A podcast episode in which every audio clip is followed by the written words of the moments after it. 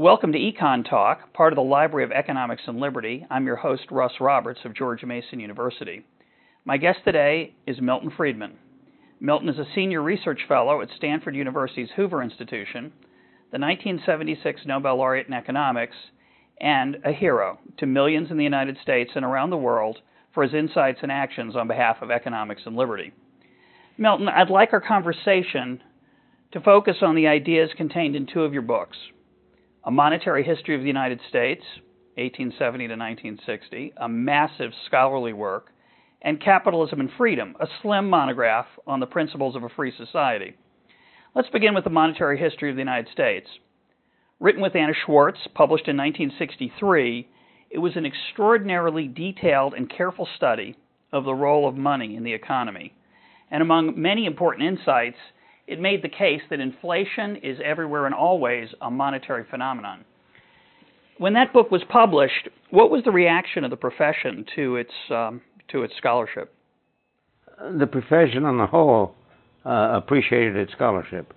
As I remember, as best I can, there were three different reviews in in three different uh, professional journals, all of which were highly favorable, even though one of them at least was written by a, or I think two out of the three were written by strong Keynesians.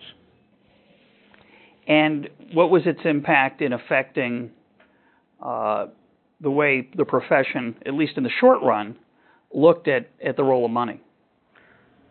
I find that a very hard question to answer. Uh, obviously, many things were going on. In the world was going on. Uh, Bretton Woods was on. Uh, the 60s was a period of pretty good prosperity. On the whole, during the 50s and the 60s, it looked as if the Keynesian interpretation was right. After all, during that period, we had relatively prosperous countries, relatively stable prices, relatively low interest rates. Everything, it was a golden era, as it were, and everybody was, was said to be operating on Keynesian lines. What really changed the public perception and also the professional perception was the experience of the 70s. During the 1970s, you had the uh, you had a combination that under Keynesian analysis could not exist. You had high, high inflation and high unemployment at the same time, named stagflation. Uh, and that combination was really ruled out by the simple kind of Keynesian analysis that was in vogue. But it was that experience which, more than anything else, led to a basic change in public and intellectual attitudes toward money. So the, the scholars and the public had to try to puzzle out why this seeming impossibility was definitely occurring. Well, they didn't. Yes and no, because of our book, because of Bob Lucas's work. We had all, we had predicted that this would happen, and therefore there was an, as it were, it was it was like an experiment, and you wait and see what happens and the predicted results happened. There was something to hold on to intellectually to explain the a lens to look through to explain what was going on. Sure, because uh, this lens had been provided in advance, and we had said what its consequences would be, and we had predicted that you could have both high unemployment and high inflation at the same time.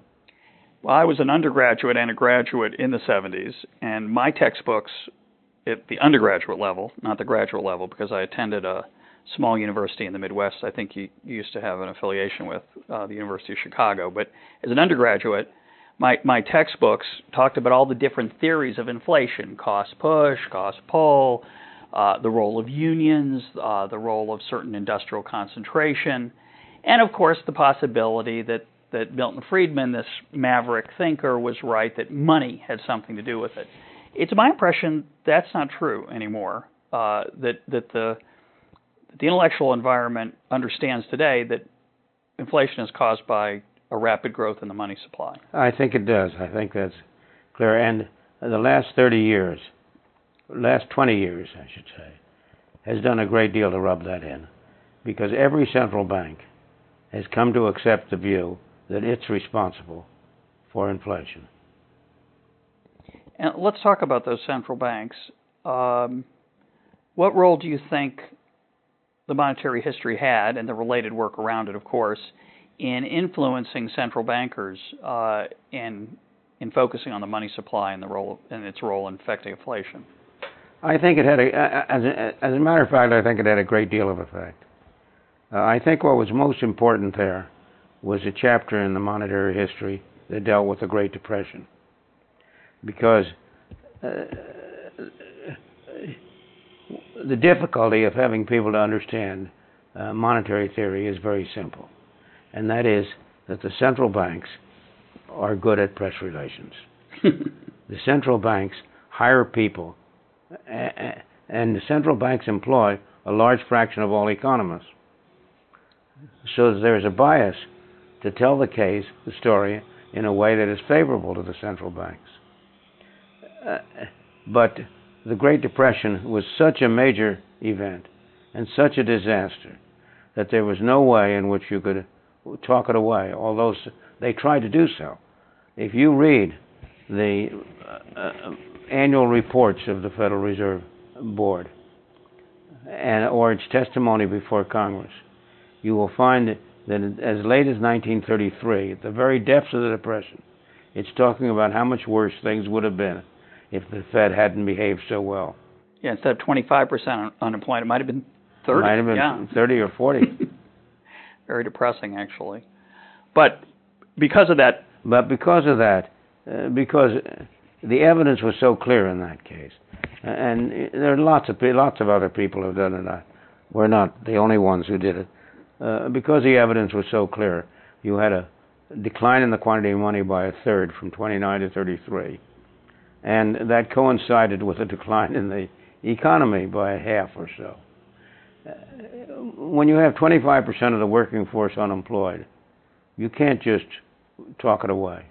But at the time, at the and, time, and shortly afterward, the main lesson that people drew from that was that capitalism is broken. Absolutely, the lesson people drew was that it was a fault of business, that it was a market failure.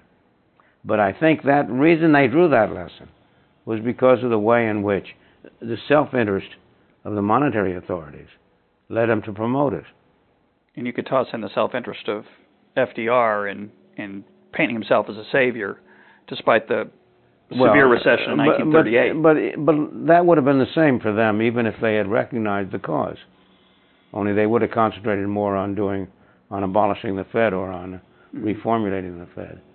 But uh, the reason why the public and the intellectuals at large held to that perception was because that was what they were being told by the authorities. And so it, it, it justified a great deal of government intervention in the economy at the time, obviously. Oh, it certainly did. It and, and you're suggesting that the monetary history was the beginning of a revision toward a, a, a different perspective.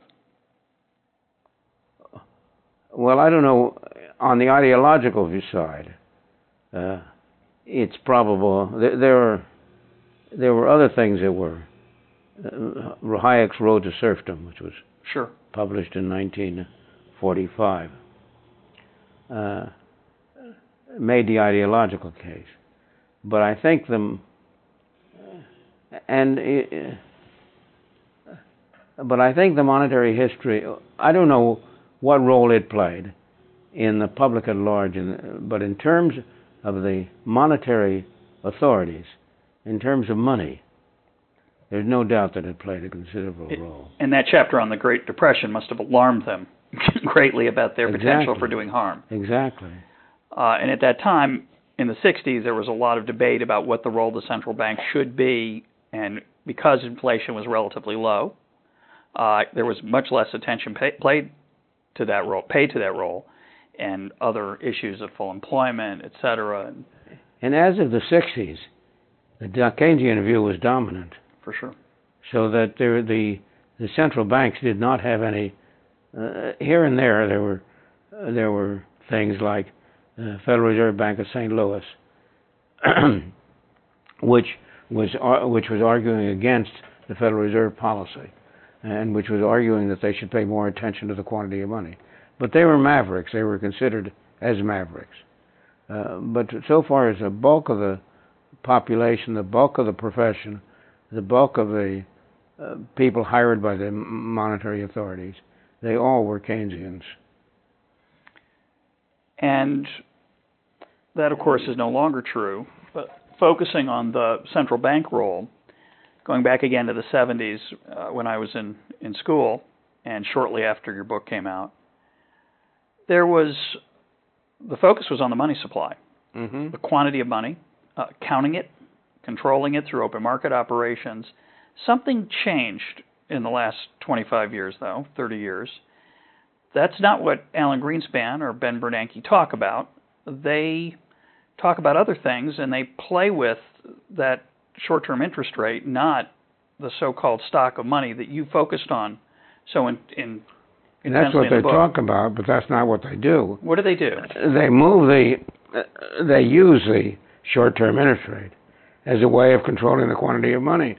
If you look at the statistics, the the rate of change of the quantity of money from month to month, quarter to quarter, year to year, has never been so so low as it has been over the last 20 years. I don't believe there's another 20 year period in the history of the country in which you can find so steady a rate of growth in the quantity of money. And it that can't all be an accident. That's because they use the short the short-term interest rate. How, after all, how do they look at it in the sim- simplest possible way? The Fed says the short-term interest rate should be 4.5 percent. How do they keep it there? By buying and selling securities on the open market. Now you're Mr. Bernanke, you're Mr. Greenspan, you're watching there. And with the current uh, short-term interest rate, you find that the quantity of money is starting to creep up more rapidly than you really want. Well, then you will tend to be favorable to raising to a higher rate of interest. At that higher rate of interest, the demand for uh, money is is less, and and uh, so the supply of money uh, under that phenomenon, instead of having to to sell uh, government bonds to keep it there, they have to buy government bonds to keep it there, or vice versa. Maybe I'm getting it mixed up, but in any event, it, that's a, the, short-term interest rate is a tool with which you can control the quantity of money. But they don't talk about it that way. No, they don't talk about it. why do you think that, that is? Do you have any idea? I don't know. I've always been puzzled by why they insist on using the interest rate and they rather talk than about, the quantity of money. And then they talk about how you know if the economy is growing too well, that must be we have to be careful. That could be inflationary. We have to you know hold it back, which uh, a logic I've never fully understood. But if you if if you really carried out the logic of uh, concerning the quantity of money, you deprive the Federal Reserve of anything to do. Uh, suppose the Federal Reserve said it was going to increase the quantity of money by 4% a year, year after year, week after week, month after month. That would be a purely mechanical project. You could you could uh, you could uh, program a computer to do that. Like an index mutual fund takes away the, the fun of being a fund manager. Right. So you're suggesting part of the reason is perhaps that's part of the reason, but the main reason I think is different.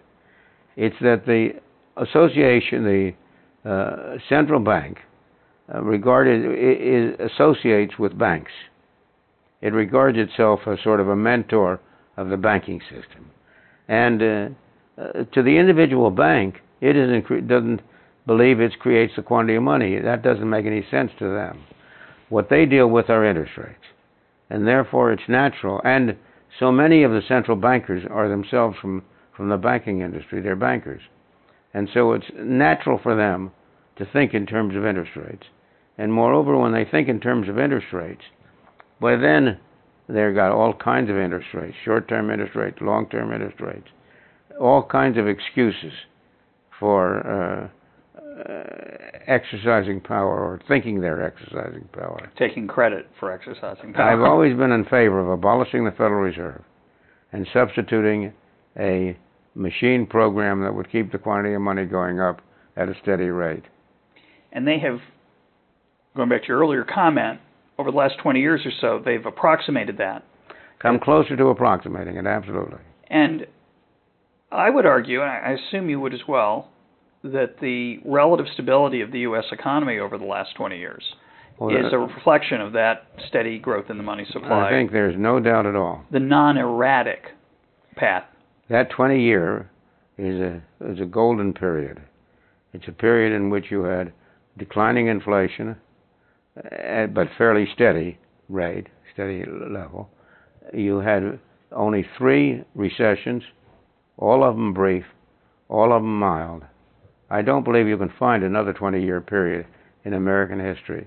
But it's interesting to note that so far as the international acceptance of monetary control is concerned, it was it was started by uh, the Bank of New Zealand, not by the Federal Reserve Bank. It was uh, sometime in the 1980s uh, when New Zealand uh, essentially um, came close to privatizing its its central bank. Uh, it uh, set up a situation in which the governor of the central bank of New Zealand had a contract with the government in which he agreed to keep the uh, the uh, price level, the inflation, within a certain bound, zero to three percent or zero to two percent. And if he did not do so, he was he could be fired. Not decapitated, merely fired. Merely fired. But it still concentrated his mind sufficiently. Oh yeah, and uh, Don Brash, who was appointed as the first governor of the Central Bank of New Zealand, is a very he he's now the leader of the opposition in the in the New Zealand Parliament. But at the time, he came from the he came from business. He was a businessman, and he was he is an extraordinarily able and effective fellow. Hmm. And he t- he took this job on at the time when New Zealand had a very high inflation rate, and he succeeded in living up to his contract. And that really set the pattern. It was a New Zealand experience, I'm sure, that had more to do with other central banks around the world uh, adopting inflation targeting than the United States experience. Because it was so dramatically effective in New Zealand? A, it was the first time that anybody had explicitly adopted an inflation target. Hmm. So that that was something that everybody observed. And secondly, it was so dramatically effective. Going back to this issue of the money supply and the lack of talk about it and concentration, is it or is it not more difficult to measure the money supply today than it was 30, 30 40 years ago? The role no. of credit, other things. No? no, it's always been difficult to measure the money supply. There's always been an argument whether, as you know, it started out with just coinage, gold and silver coins, 100% quality, and that is 100% weight. And the story is told over and over again, and it's correct that uh, the gold the dealers in gold discovered that they were holding deposits for people and nothing. Uh, they they very rarely came to take it out, and so they could issue promises to pay that exceeded the amount of gold they had, and that was the beginning of the fractional reserve banking system, and that's the way in which the banking system operates today, and in fact in which the country operates. Uh, we have paper money, but there's uh, it's it used to say on it, it doesn't anymore. It used to say on it, the U.S. government promises to pay so uh, ten dollars. Uh, but they had not, but when you went to get the ten dollars, you got ten one dollar bills, and if you broke down the one dollar bills, you would get you could get as far as having all copper. Lucky. yeah. So, are you optimistic about the um,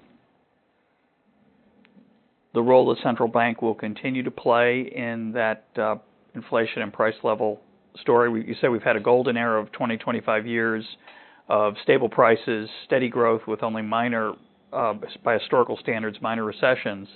Are you optimistic about the next 25 years, 20 years? Uh, I have great difficulty not being optimistic about it. All the evidence would look seem to be optimistic. On the other hand, I can't hold back a doubt governments want to spend money. And sooner or later, governments are going to want to spend money without taxing it. And the only way to do that is to print money. is to create inflation.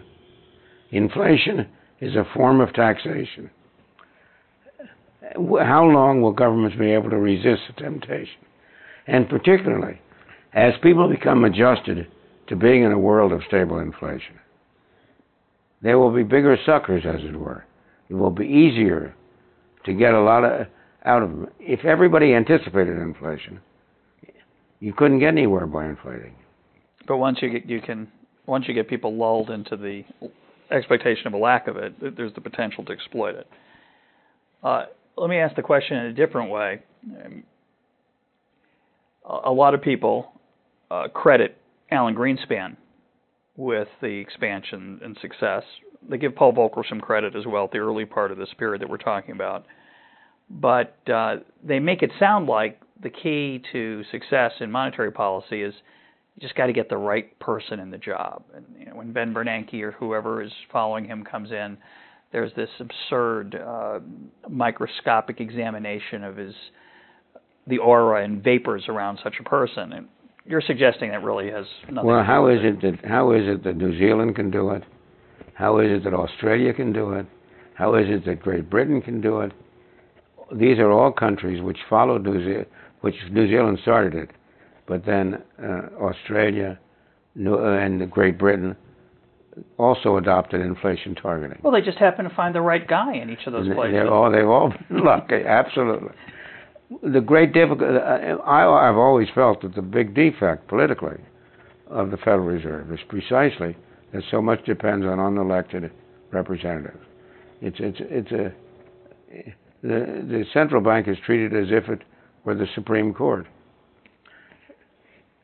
and and so there's no effect that if if that's why during the Depression there was no effective control on the central bank there were members of Congress who knew what to do, and who were trying to get the Fed to do it, but they couldn't. They had no no way to do so. There was no incentive directly. There was an indirect incentive, of course, which was humiliation and stigma, which oh, is which is endured. Of course. Um, they, of course, had no idea at the time of how bad that would turn out. Those decisions would look in in, in retrospect. But you're suggesting that if the the disadvantage of the current system is a lack of uh, accountability. Right. But the alternative, the elected system, has the problem that you mentioned earlier of the temptation to exploit the ability to create money to increase revenue. But so, that's why what you want to do is, if possible, to have a mechanical system. That was, if there was any virtue to the gold standard, it was that virtue. Maybe you could create the same thing now my favorite proposal really is a little bit more sophisticated than a state straight, or less sophisticated if you want to look at it, than a straight increase in the quantity of money. I would, if I had my choice, freeze the amount of high powered money. Not Which increase it. High powered money being. high powered money is a currency, currency plus bank reserves. Okay. I would freeze that and hold it constant and have it as sort of a natural constant like gravity or something. Okay. Now, you would th- you would think that that's a bad idea because there would be no provision for expansion. However, in addition, that, uh, that uh, high-powered money is a small fraction of total money, and the ratio of total money to high-powered money has been going up over time. So the, the, the economy would create more money, and that would be roughly, uh, on the average, you would have a pretty stable money growth and a pretty stable monetary system. What do you think the odds are of that happening? Zero. Zero? Well, it's a small number, zero. Um, wish you were a little more optimistic. no, I don't think it'll happen. Unless there is another catastrophe like yeah. the Great Depression and unless under those circumstances you might have it. But other than that, it's not going to happen. And I think the real danger of this breaking down is there's no danger of its breaking down into a Great Depression. The real danger is it'll, that it'll break up into an inflation.